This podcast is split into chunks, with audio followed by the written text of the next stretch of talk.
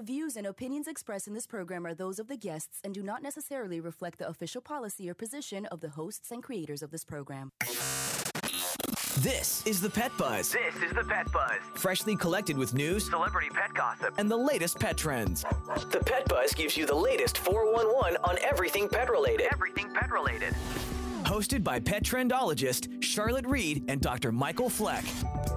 And here's the dynamic pet duo.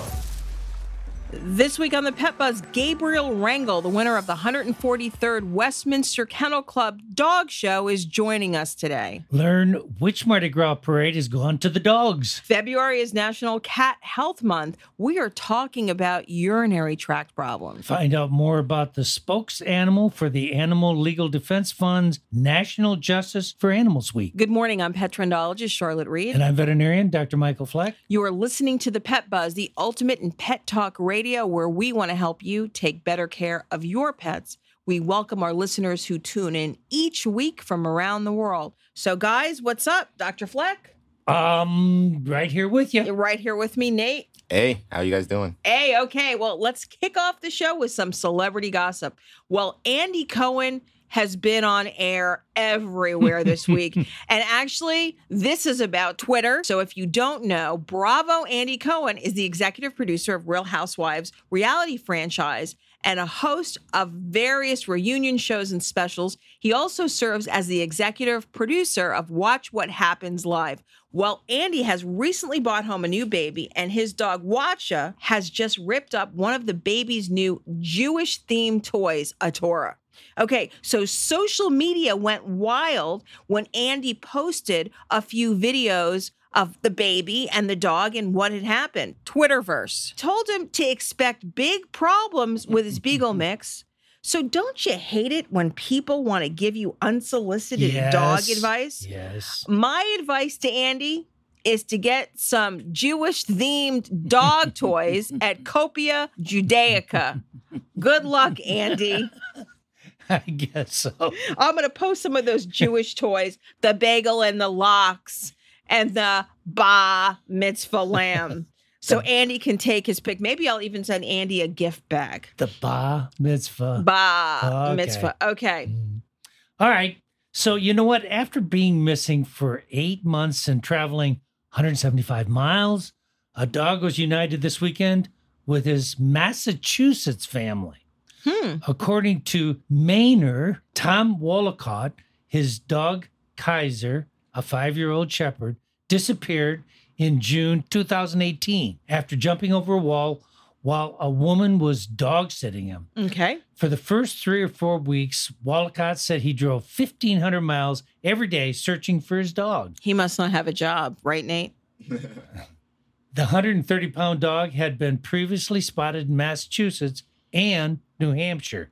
Wollicott even used a drone to help find his dog. Now that's interesting. In January, a woman in Maine found out a dog had eaten half of the meat she stored on her porch. How do you store meat on a porch? I never, know, I never thought got about that one. too. Uh huh. huh? Did the dog climb in a freezer or something? I don't know.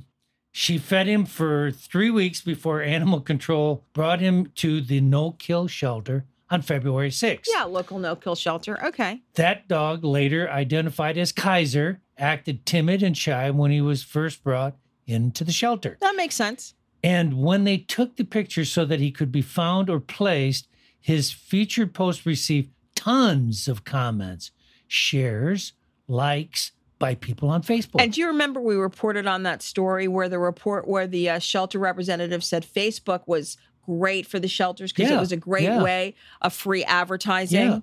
at, for putting the dogs up. So so this is perfect. Okay. yep, this story this story helps and he's a verify cute that. dog. Uh huh. Mhm. So last week, Walcott phoned the shelter and identified the dog's features and provided teeth photos. That's kind of interesting. Thought so too. Shelter board members and volunteer Morgan Miles told the paper the dog looked right at her when she called him Kaiser. okay. When he finally met his daddy, the dog seemed a bit timid, but once he realized that it was his owner, Kaiser started jumping on him and and was just really going crazy. joyous. Yeah. Uh huh. So you posted the video on our social media channels so everybody can watch. I did because I love those reunions, you know, like eight months, 175 miles. I just can't believe that guy was driving like 1,500 miles. I mean, he loved his dog, but he must not have a job because, I mean, I don't know. I couldn't, I couldn't do that. You know, I really love that story too. But I also love adoption stories where the dogs are hard to place due to deformities or their age. Oh, so you, so tell us this one you got. Okay. A unique dog with two mouths. Two mouths? Let me repeat that.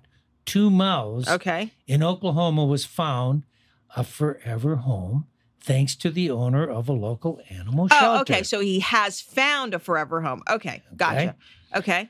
Toad, a five year old mutt and once a stray in Oklahoma City, has a second mouth on the side of her head. Say what? On the side of her head, a second mouth where an ear would normally be. Okay. Okay. So the odd deformity features teeth and salivates. I know Nate is shaking his head. Actually, the, the picture of her, Nate, she's got like, looks like she's got three ears, but a, a mouth too. Yeah. Yeah. Wow. Yeah. So again, Heather Hernandez, the owner of Mutt Misfits Animal Rescue Society, which took Toad in, adopted the pup for herself because the dog bonded with her and her family immediately. Cool. The teeth on the side of the dog's head are apparently connected to her skull, therefore, they cannot be removed. So weird. A veterinarian told Hernandez that Toad's deformity likely occurred after she absorbed her twin in utero. How do you absorb your twin? Do they like kind of merge together or do you eat the twin? And it just kind of absorbed and became part of the. so weird. I mean, she could have been individual a. Siamese dog or something. It sounds weird. Okay, so I got a story. I specifically picked this one because it's from your old hometown, Jackson, Michigan. Really? Hmm. So, and it's about a cat because we don't talk about as many cats as I would like. So, a cat looking for a spot to stay warm because, you know, in that part of the country, it's really, really cold. While here in Florida, it's like 80 degrees. Yes. Yeah. Okay, so a cat looking for a warm spot got trapped inside a car engine on Valentine's Day, but she was rescued by a group of mechanics. So a woman started her car on Valentine's Day in the morning and felt like something was wrong and quickly turned off the car to see what was going on. And what she found was a cat wedged deep in the car's engine compartment. So, not wanting to hurt the animal, the woman had a tow truck take her car to the local Chevy mechanic Amazing. where the team pushed it into a service bay and worked to free the cat. Well, it turned out the cat now is named Chevy because she was trapped herself inside a Chevy Trax. So, and she eventually was handed over to the shelter once she was freed. Well, anyway, Chevy is a domestic long haired. She was trapped close to the car's serpentine belt. Do you know, you guys know what that is? I don't know what that is, but it's obviously way deep in there. Okay, so having the vehicle towed to the dealership really saved her life. She did have some injuries, and they're going to take some time to heal, but she is expected to make a full recovery. Thank goodness that woman did not continue to move her car It's amazing. What Yeah. an amazing story. and that she could literally see the cat inside. So once she's feeling better, Chevy is going to be up for adoption. That's expected to take several weeks. But if you're a car lover, this cat can definitely be yours. Well, we're going to take a commercial break and be back with Gabriel Rangel, the winner of the 143rd Westminster Kennel Club Dog Show. Stay tuned.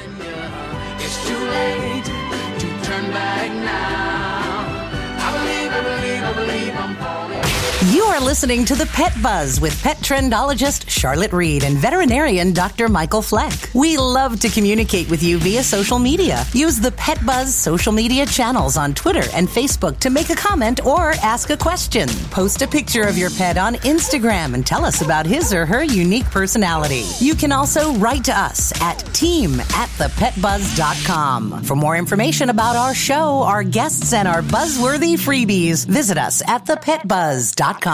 There are thousands of dogs and cats housed in shelters that need your help.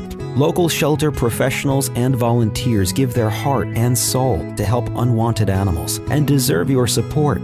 Americans give millions every year to national animal organizations, but unless you give to your local shelter, you can't be sure that money will make it to the pets that need it most. Adopt, volunteer, and give to your local animal shelter. To find your local shelter, go to humaneforpets.org.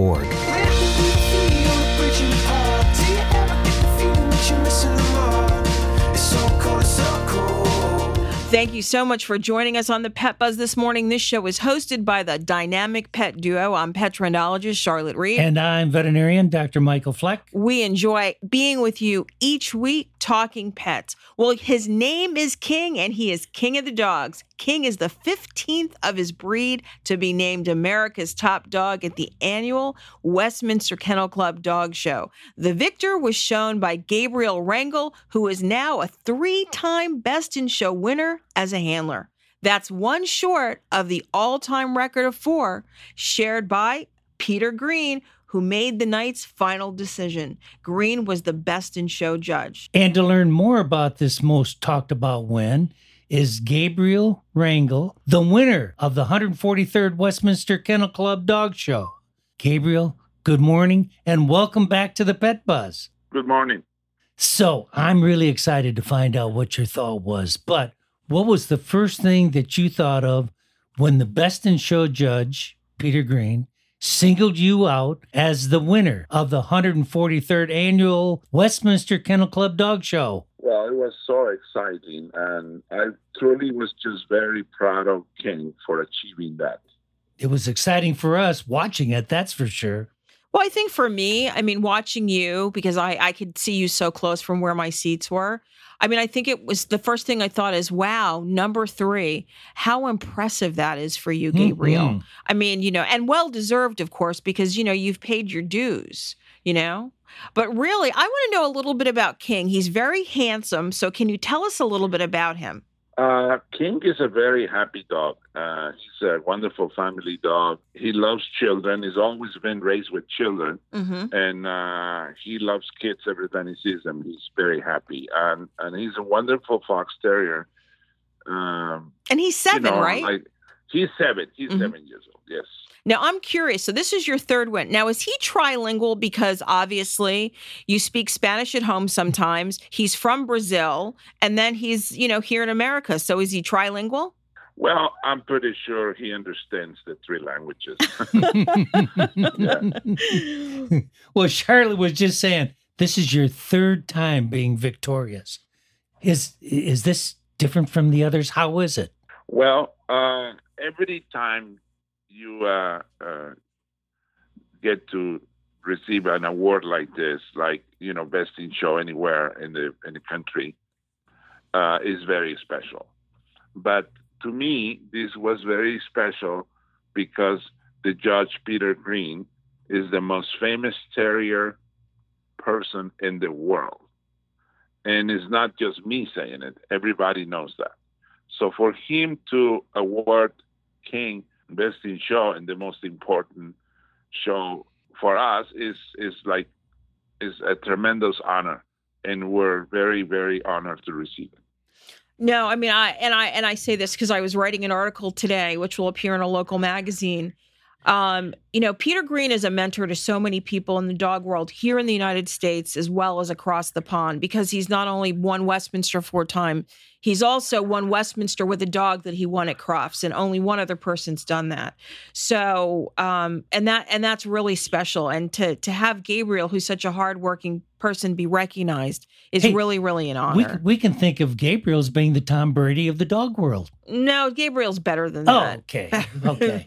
well, Yvonne is a Gisele. I will say that. His wife is a Gisele. She's got it going on. You're Well, right. And if you're you've right. just joined us, we're talking with handler Gabriel Rangel about winning the Best in Show of the 143rd WKC Dog Show. You know, Gabriel, my dad always told me that America is the land of opportunity and that you can succeed here beyond your wildest dreams. Do you feel that's true since you emigrated to the United States years ago to show dogs? Your dad is absolutely correct. Is uh, I think I I feel that I'm the living proof of that. Um, I live in the American dream myself. Is uh, I mean I cannot ask for any better opportunity than that. like I said, you know, we talked about Peter Green. Gabriel is literally so well liked and so well loved, and he And so talented. and so talented. I mean, eh, but really, what I love about Gabriel is I love when I see him and his family all together. He's got a wonderful wife. He's got three kids, and I know one of his children has allergies to dogs and other things. But when you see that whole family together, and I just literally, I wrote this on your wife's Facebook page this morning great Americans and so reflective. When you see all of them together, they represent good And sportsmanship. they're to normal me. people, Yeah. but they're champions. That's absolutely right. And his daughter shows dogs. It's just, it's lovely It's to fun. see. It's just great. It is. And and we mentioned this last week, Gabriel. The nice thing I said last week when I came back from Westminster, it's so nice to see how your children are growing up. What an accomplishment. Thank you. So Thank you very much. very easy breezy last question. What's next? Can we anticipate a fourth win? Well, there's no way to anticipate anything like that or things like that. That will be like crazy. But it's just, you know, we always do uh, what we do and, and work with the dogs and, uh, you know, let's see what the future, what a surprise it comes for us, right? Well, you're a young man. You know, four and five is only a lifetime away. I can say that. well, anyway, before you you leave us, please give us your uh, your Kennel Club website so can more people can learn about you and the wire foxes that you show. Yeah, Rangel Kennels. Okay, great. Well, everyone, that was Gabriel Rangel, the three time winner of the Westminster Kennel Club Dog Show. And like I said, a true champion and one of the most humble people you'll ever meet. Stay tuned. We'll be right back.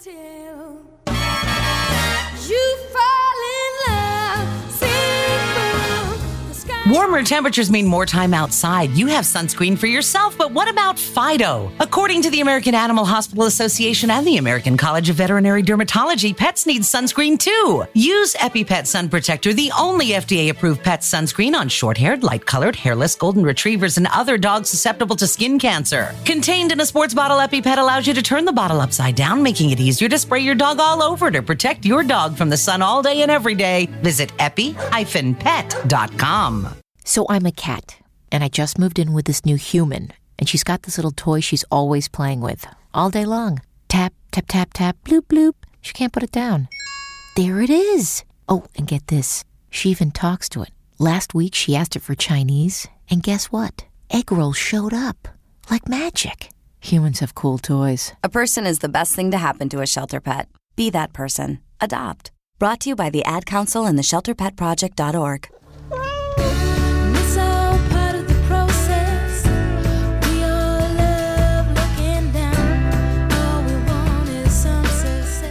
Welcome back. You're listening to the Pet Buzz, the best in pet talk radio. I'm pet trendologist Charlotte Reed. And I'm veterinarian Dr. Michael Fleck. You know, the Mystic Krewe of Barkus isn't like any other Mardi Gras parade. This one has really gone to the dogs. Hmm. Man's best friend is the center of this parade through the streets of the French Quarter with their humans acting as escorts. Additionally, dogs are costumed according to the central parade theme. And joining us today is Gregory Curtis, president of the Krewe of Barkus. Gregory, good morning and welcome to the Pet Buzz. Good morning, and thank you for having me. I'm very excited about talking with you about the world's greatest Mardi Gras crew. Oh, great. Ooh, Well, it is. It is. It is the world's greatest Mardi. I mean, I've been there. It's the greatest. It's the greatest. Yeah, we really do thank you for joining us today. Hey, why should the Mystic Krewe of Barkus Parade be in every dog lover's bucket list? This is a no-brainer for me. I think because of the good work that we do, and Charlotte knows all about this because she's been there at the parade and she's seen the animals that we have up for adoption there, and she's seen the charities that benefit so much from the work that we do. I think because of the party, and I say that party, P A W T Y, is all about the dogs and all about you know th- what they would like, the fun that they like to have, and that means sniffing and and uh, and eating and and drinking and uh, reveling. And for once, a lot of dogs that certainly uh, have had a rough life can come out and be a king and a queen for a day. You know what I love so much, honestly? I mean, it's a great day, and I've told you, Dr. Fleck, but what is truly remarkable is the hours and hours that Gregory and the Mystic Krewe of Barkus put on in this parade. And these people love doing and giving to the community. They love helping the dogs, and that's really why they do it. But they love their community, and they are never no task is too big or small for everybody who's part of this crew. Come on, it's New Orleans. I know, but it th- these are very special people. I just everyone is just very special, and they're just so devoted, and that's why I, I'm in love with you all so much. I, I, I think when you were there that day and and you saw the uh, me out there and we were moving barricades and we're standing in the rain and that, it was kind of funny. You looked at me and you said it's raining all around, but actually right above your head the sun is shining, something to that effect. So it, it's not you know it really wasn't about me, but it's just a labor of love, and I, I'm glad that you that shows and it shines through with uh with what, all that we do. Well, uh, you know, it's funny because we've been talking about this. So many crews are known for their charitable works, and I know every year, every year, um, the crew decides, um, you know, where to give donations, what money to give. So, tell us where you guys are making your contribution this year. What charities? We're we're spreading across five main charities. Uh, the Humane Society of Louisiana. Uh, We have a group called PetSmart, uh, which actually uh, does uh, charity work in the community. It's a no-kill shelter. We have um, Louisiana SPCA, Jefferson SPCA. Uh, those are pretty much the main big ones in the Doberman Society. Uh, but we we just you know we give where it's needed. We give some big checks for those who volunteer, and we'll be giving those out Friday night at the ball. But uh, as the year goes along, we sit back and we watch what the, where where the need is.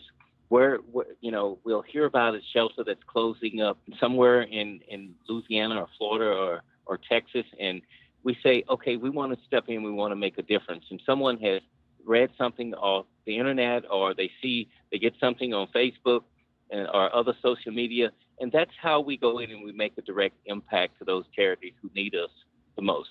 Okay, Gregory, your crew and parades have very unique themes.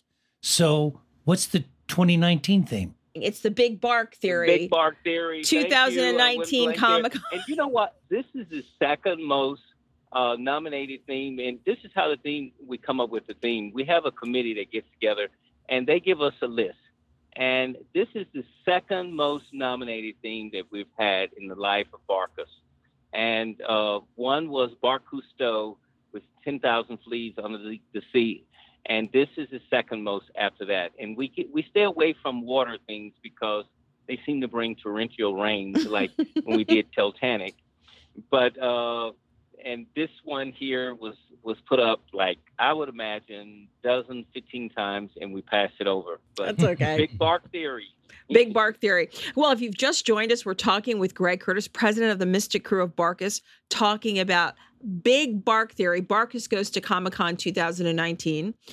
So, just really quickly describe the celebrations. You know, what do participants and bystanders have to look forward to? Uh, you know, where those Mardi Gras beads are coming from.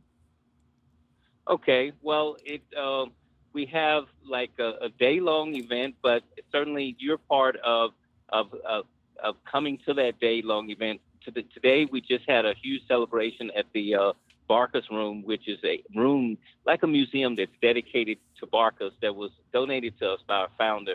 It's actually on top of a hardware store right on the edge of the French Quarter, and we had a uh, an event there today. Uh, and it, it was a huge announcement of royalty and all. And we have several events, including a brunch. We had tea this last weekend at the Windsor Court, formal tea. We have a uh, flag raising that. above the Windsor Court.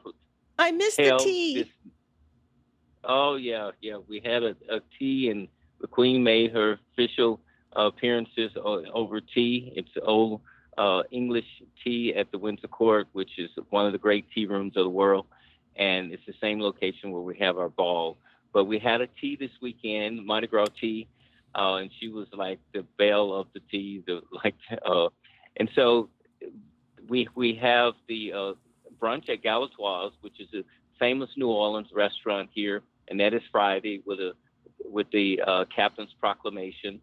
And then on Saturday we have a number of smaller events at uh, different locations, including a local restaurant called Dat Dog, and uh, television, um, certainly, and radio. We'll we'll be doing a lot of those promoting uh, events, promotional events.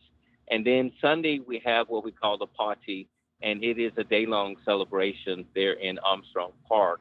And it uh, it starts before the parade, and it uh, counter, runs counter with the parade, and it ends uh, later on that evening with uh, with bands, music, food, just uh, people and their pets out at the park. It's one of the unique things that we bring together all of factions of our society, families with small children, single people, uh, just just really anybody who has a love for dogs, and certainly those who do all the work in the in the shelters uh, come together with us. And we certainly have pets for adoption that day. It's just a day long, really, really huge, fun event for for those uh, charities that we support. Like like we said, bucket list for dog lovers. So again, remind us where the date and time is. Is it too late to come? It's not too late to come. It's not too late to register. You go to barkus.org, and that's again Barkus B A R K U S dot O R G, and uh, you can sign up and register and become a crew member. Uh, our parade is Sunday at two o'clock p.m. at Armstrong Park. We kick off right on time, but the celebration begins uh, Sunday at 11 a.m. and runs to 5 o'clock p.m. Uh, there at Armstrong Park. Uh, we'll have bands again. We'll have food. We'll have marching bands in the parade. It's just a huge celebration. We'll have uh, animal charities there on display uh, with dogs, pets for adoption.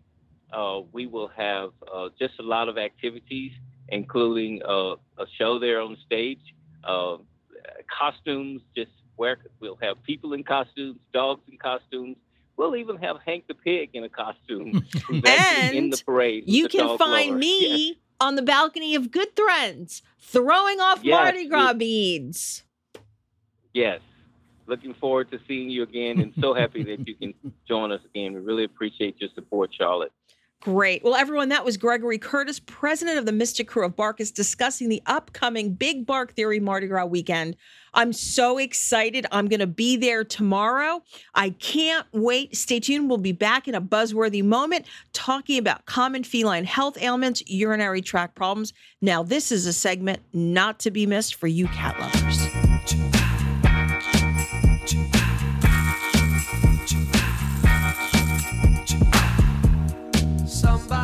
You are listening to The Pet Buzz with pet trendologist Charlotte Reed and veterinarian Dr. Michael Fleck. We would love to communicate with you via social media. Use the Pet Buzz social media channels on Twitter and Facebook to make a comment or ask a question. Post a picture of your pet on Instagram and tell us about his or her unique personality. You can also write to us at team at thepetbuzz.com. For more information about our show, our guests, and buzzworthy freebies, visit us at thepetbuzz.com. Does your pet have dry, flaky, and itchy skin? Do you find yourself visiting the veterinarian repeatedly because Fido or Fluffy has skin allergies or ear infections? EpiPet to the rescue. Developed by a veterinarian, EpiPet is a revolutionary, high performance skin and ear care product line made with the finest natural ingredients. EpiPet, for you and your pet, means better pet health. For more information, visit epi-pet.com.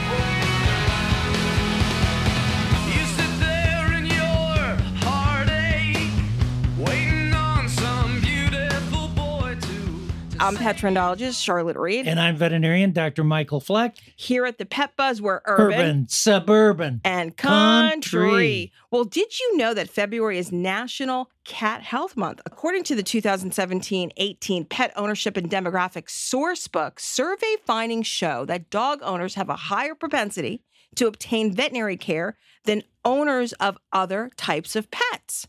Well, in 2016, dog owning veterinary clients made three visits to the veterinarian, while cat owning veterinary clients made 2.4 visits. I don't know how they get the 2.4, but in other either. words, it's less than dog owners. So today we are going to talk about common feline health ailments, urinary tract problems. And joining us today is veterinarian Dr. Sherry Sanderson from the University of Georgia College of Veterinary Medicine, Department of Veterinary Biosciences and Diagnostic Imaging. Dr. Sanderson, thank you for joining us on the Pet Buzz this morning. Oh, you're welcome. I'm happy to be here. So, what causes lower urinary tract problems in cats? Well, feline lower urinary tract disease is a general or what we call umbrella term for a lot of other underlying problems. Things that can result in lower urinary tract disease in cats are things like bladder stones, urethral plugs, urinary tract infections. Rarely do we see cancer, but it can be a cause. And then something known as feline idiopathic cystitis. And by the word idiopathic, what we mean is we don't know the underlying cause, but it's very similar to a condition in women called interstitial cystitis. And feline idiopathic cystitis is actually the most common cause of lower urinary, lower urinary tract disease in cats. Wow, I didn't realize. I mean, because people are, you know, when they talk about cats, and I'm a cat owner too, although I have so many dogs, people don't realize I'm a cat owner. But you just don't realize when people say urinary tract problems, there's not just one health condition, there's so many. So that's why I- Right. I, think that when your cat is having a problem, the best thing to do is to take him to the vet right away because it sounds like you just won't be very easily to pinpoint it unless you do see the veterinarian. Absolutely. And the longer you wait, the more costly it often is. So, um, I have a question. So, which health conditions might lead to lower urinary tract problems? Well, cats with a history of chronic kidney disease, or um, some, some people may know it as chronic renal failure, or any kind of urinary tract procedure like a surgery, are at risk of lower urinary tract disease. And um, for example, cats with urinary tract procedures may be more at risk of urinary tract infections. Uh, cats with diabetes mellitus may also be at risk of uh, greater risk of a urinary tract infection. And then for feline idiopathic cystitis, this actually involves inflammation of the bladder, and uh, it's thought that stress may be an underlying precipitating factor for this condition. If you've just joined us, we're talking with Dr. Sherry Sanderson about urinary tract problems in cats as part of our National Cat Health Month. So, how can pet owners tell if their cats have lower urinary tract problems? And what should they do if they suspect their cat is suffering from that horrible ailment? Well, one of the more common signs of a cat with lower urinary tract disease is going to the litter box frequently and getting out only small amounts of urine or no urine at all. And um, increased frequency of urination of small amounts is known as pollakiuria. They also may go to the litter box and just strain and strain as they're trying to urinate. Uh, oftentimes, they may be vocalizing when they're trying to urinate because they're undergoing a lot of pain. If you notice that any of the urine coming out is pink tinged or blood tinged, um, that may also be a sign that they have a lower urinary tract disease. And also, unfortunately, some cats will start urinating outside of the litter box, and that's because they're not bad cats. It's just they every they learn that every time they go to the litter box to try to urinate, it's painful. So suddenly they start uh, associating the litter box with pain, and so they try going somewhere else to see if that alleviates the pain. And then, if the problem goes untreated, um, depending on what the underlying cause is, they may also um, start to have a reduced appetite, appetite, or or they may lose interest in any of the activities going around and become depressed.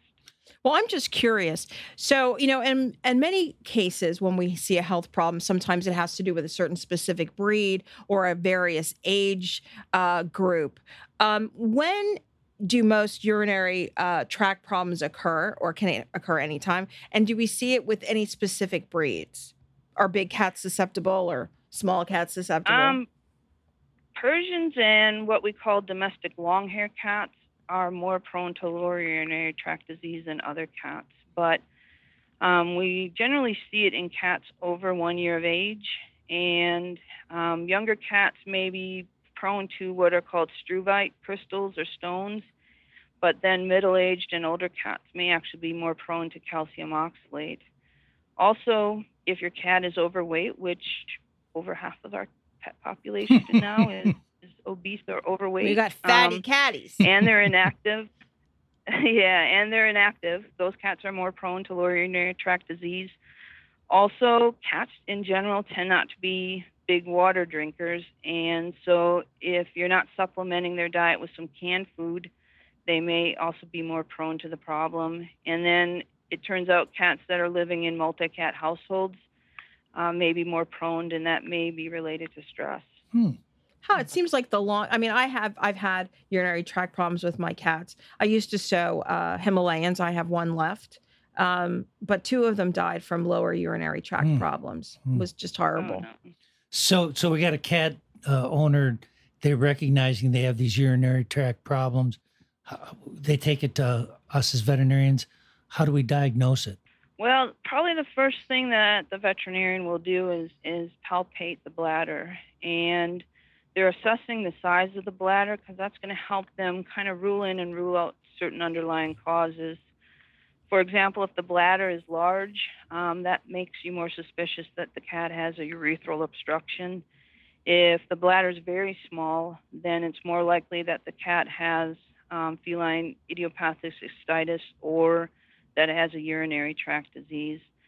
And depending on what's going on, um, they'll almost always do a urinalysis to take a look at that. And if it's an older cat in particular, they may do a, ur- a urine culture as well. Urinary tract infections in younger cats are less common, but as cats age, the incidence of that increases. And then, in order to rule out things like stones, if that's on their list of rule outs, then they'll need to take radiographs or possibly do an ultrasound.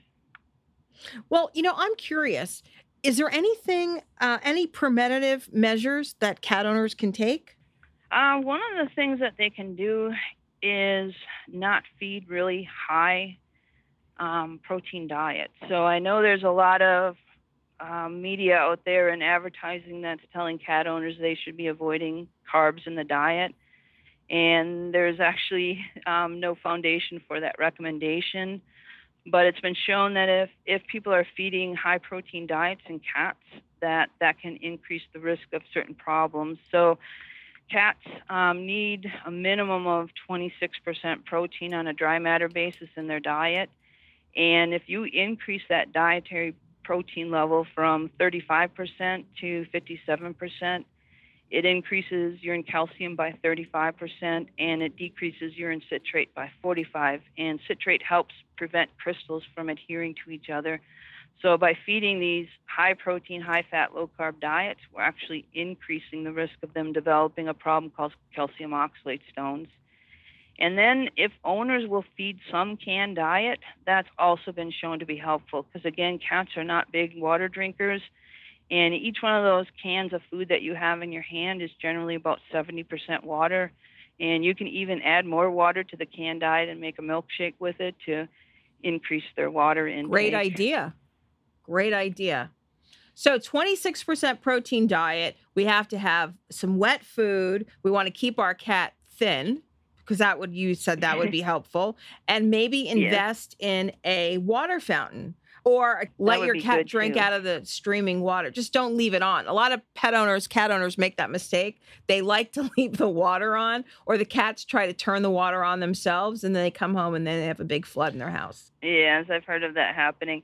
I actually have sink drinkers at home where in the morning in my bathroom I have to turn on the water because that's where they like to drink from. So, um, and when I'm getting ready for work and trying to brush my teeth, I have the sink drinkers there trying to get their drink of water. So, yes, I, that's a good way to increase water intake as well. Wouldn't you wouldn't you say it's fair to say anyway that this disease hurts and that uh, it's difficult to uh, diagnose and treat?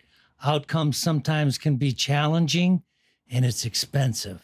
Um, it yeah, I would agree with all those things. Um, depending on what's going on, um, the long-term treatment, some of it will just be diet, and actually, diet plays a huge role in in most of the underlying causes that are associated with lower urinary tract disease.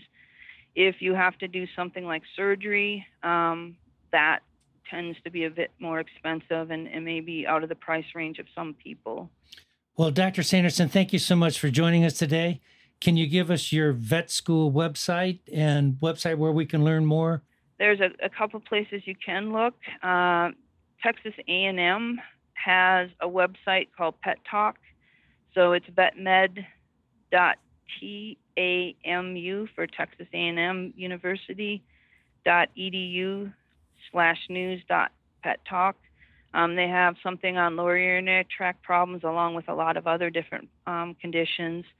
Also, actually, hillspet.com slash health has a very nice section on cat care education and it's written in terms that are easy to understand. They talk about multiple conditions there, um, and it's meant for owner education. It's not um, promoting any diet or anything like that. It's surely um, helping you understand your cat. Excellent. Thank you so much for sharing those useful and helpful resources. We appreciate that, Dr. Sherry. Well, everyone, that was Dr. Sherry Sanderson from the University of Georgia College of Veterinary Medicine discussing urinary tract problem in cats. You know, if you think something is wrong with your cat, is having problems around the litter box, I encourage you don't wait. Call your vet and make an appointment. We're going to take a commercial break and be back discussing Animal Legal Defense Fund's National Justice Week for Animals. Learn how to identify and report animal abuse. Oh, once upon a midnight period, woke with something in my head. I couldn't escape the memory. When your doctor recommended omega fatty acids as a daily supplement, he told you that they promoted better heart, brain, skin, joint, and immune system health. Well, doesn't it make sense for your pet to have the same health benefits?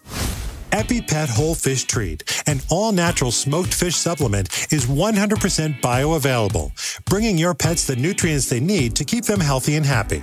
To order better pet health for your dog or cat, visit www.epi-pet.com.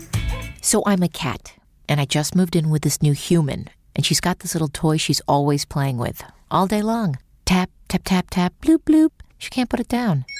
There it is. Oh, and get this. She even talks to it. Last week she asked it for Chinese, and guess what? Egg rolls showed up. Like magic. Humans have cool toys. A person is the best thing to happen to a shelter pet. Be that person. Adopt. Brought to you by the Ad Council and the ShelterPetProject.org.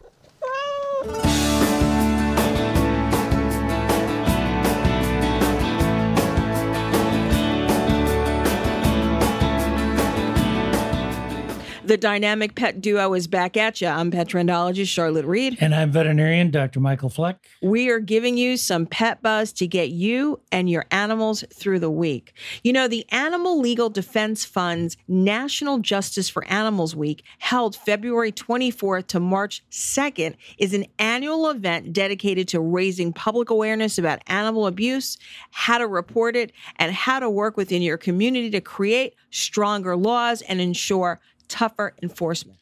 And joining us today is David Rosengard, staff attorney for the Animal Legal Defense Fund. David, good morning and welcome to the Pet Buzz. Good to be here. Thank you. Well, I'm going to start out with the first question. So, David, why is National Justice for Animals Week so important? Well, it's important for two main reasons. One is it's an opportunity to have people think intentionally about ways that animals need help and ways that people can get them help in their communities. And the second is a way to look back on the prior year and recognize particular individuals who've gone above and beyond in protecting animals from neglect and abuse. That's just awesome. Who is this year's spokes animal, and can you share his story with us? I can. So this year's spokes animal is Justice. Justice is an eight-year-old horse um, in Oregon, and Justice has a fascinating case. Uh, his his former owner had neglected him fairly severely. He'd been starved. He'd been left out in freezing temperatures, and as a result, he's got permanent, ongoing medical needs. Uh, the good news in this case is law enforcement was informed about what was happening. They got him away from the abuser, and his abuser pled guilty. But unfortunately, her guilty plea only involved her covering his necessary costs of care up until the moment of that plea. And he's going to face medical costs for the rest of his life. So Justice is actually suing his abuser in court to cover those ongoing costs. Wow, Um, that's new. Yeah, it is. It would be the first time that has ever happened uh, if he if he ultimately succeeds. So that is currently getting ready to go up before the Oregon Court of Appeals. and we're very excited to see how it resolves. How is that going to work, though, David? I mean, doesn't he have to give his approval? I mean, it's not like it's Mr. Ed or something. I mean, how do I mean? I'm not making a joke, but I mean, how how does that work? Yeah, so it works uh, a lot like it would with any other individual who know, doesn't have the capacity to give their approval. So if it was a, a human adult who was incapacitated, or if it was an eight-year-old child. Uh, the way I usually like to explain this case to non-animal people is I run through the facts. I say, you know, there's an eight-year-old who's neglected, who has all these things happen to them, who has medical needs, and uh, I say, so we're going to file a civil suit, and they nod, and they, you know, especially if they're attorneys, they say, well, that makes perfect sense. That's a textbook example. What's the problem?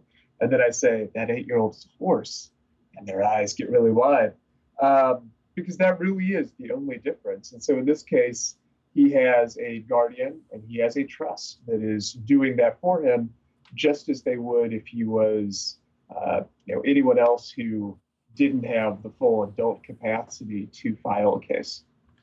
Interesting. Don't you think so, Dr. Fleck? I sure do. Yeah. Okay. So if you've just joined us, we're talking with David Rosengard, staff attorney for the Animal Legal Defense Fund. And this is upcoming is National Justice Week for Animals. So, David, one of the things I know that you guys promote is really understanding the signs of animal abuse, neglect, and cruelty. Can you tell our listeners, uh, can you just go over those a little bit for us so that we know what those are? Certainly. Uh, and I'll preface this by saying every state's laws are different, uh, but these are some general tips. And if you see these kinds of things, my first advice is always to get in touch with your local law enforcement because they're going to have the legal expertise to follow up and figure out exactly what's going on. But they can't do that without citizens like your listeners taking action and reaching out to them. So, the first things to be aware of are, are just animals acting in strange, unusual ways and, and not getting the help they need from their guardians, from their owners. So if you've got animals that are making distressed sounds, if you've got animals who seem significantly underweight, you know, if you can see their ribs, if their body doesn't seem right for the kind of animal it is, uh, those are those are good signs there may be something going on there where the animal's not getting the help it needs. In terms of proactive cruelty and abuse, certainly animals with uh, injuries, uh, particularly if those injuries aren't explained. Uh, and in terms of sort of the, far spectrum of abuse, animal fighting, if you've got uh, dogs or roosters that are being housed in separated uh, kennels or little triangular bird houses that are spread out just close enough they can see each other, but not close enough they can ever interact.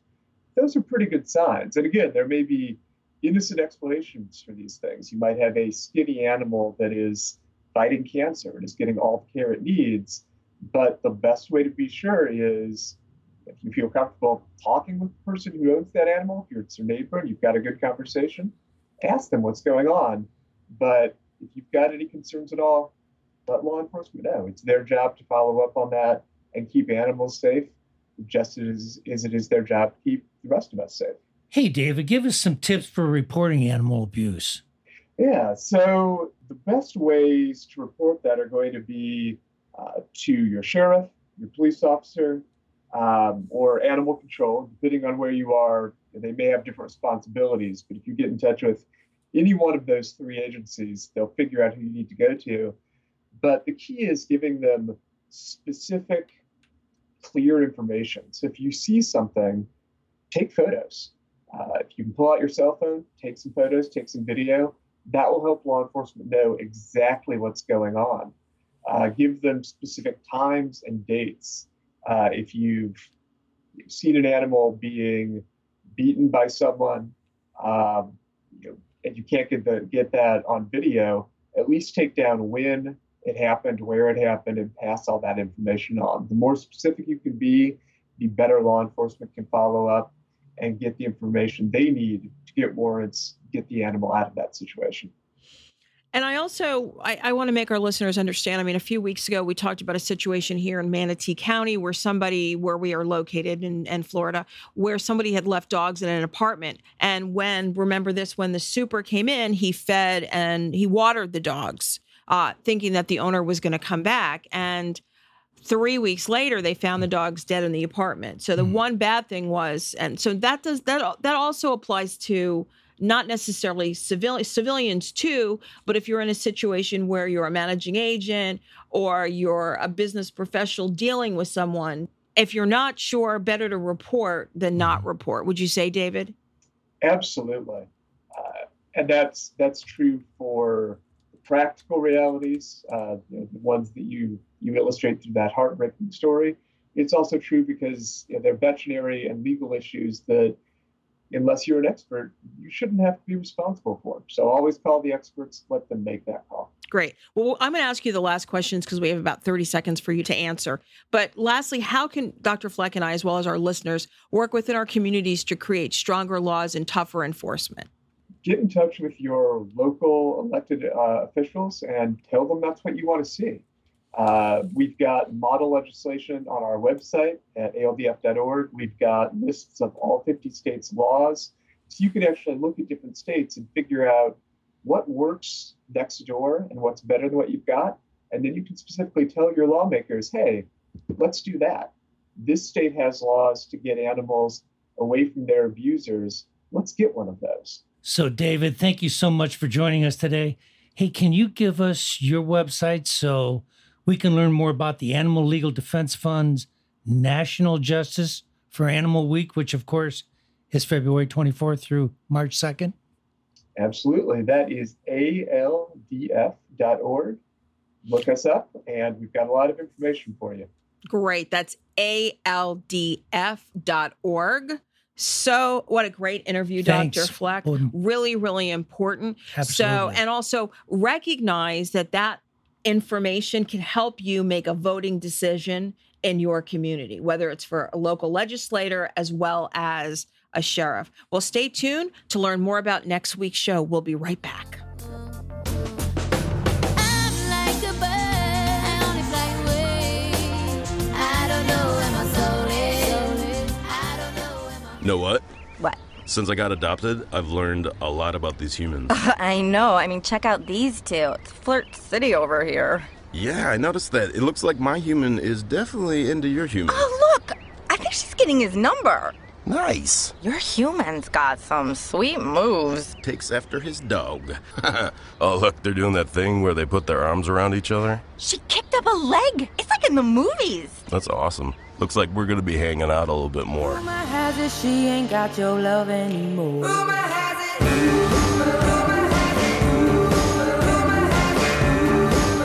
We're back, and you're listening to the Pet Buzz with pet trendologist Charlotte Reed. And veterinarian Dr. Michael Fleck. That's the bell signifying it's time to wrap up the show. But before I go, I want to give you a preview for next week's show. Next week's show, we're going to be talking about how a vaccine can help dogs with osteosarcoma.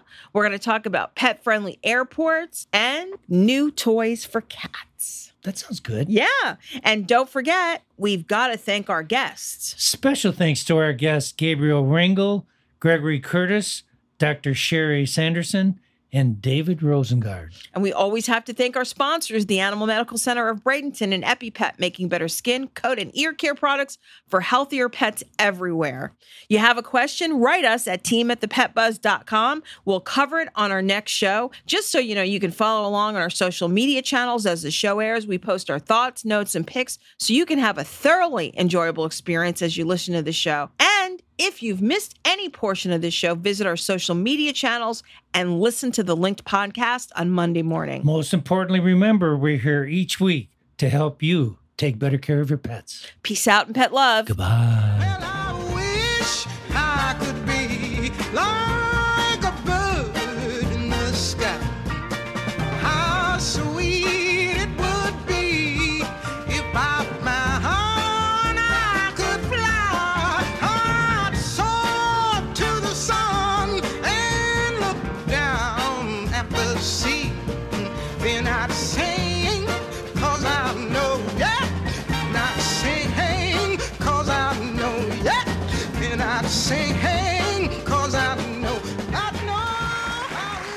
Thank you for listening to this episode of The Pet Buzz.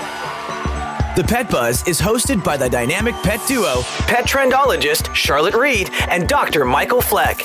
Tune in each week for the latest 411 on everything pet related. Visit our website at www.thepetbuzz.com. Learn more about us, the show, and our guests. The views and opinions expressed in this program are those of the guests and do not necessarily reflect the official policy or position of the hosts and creators of this program.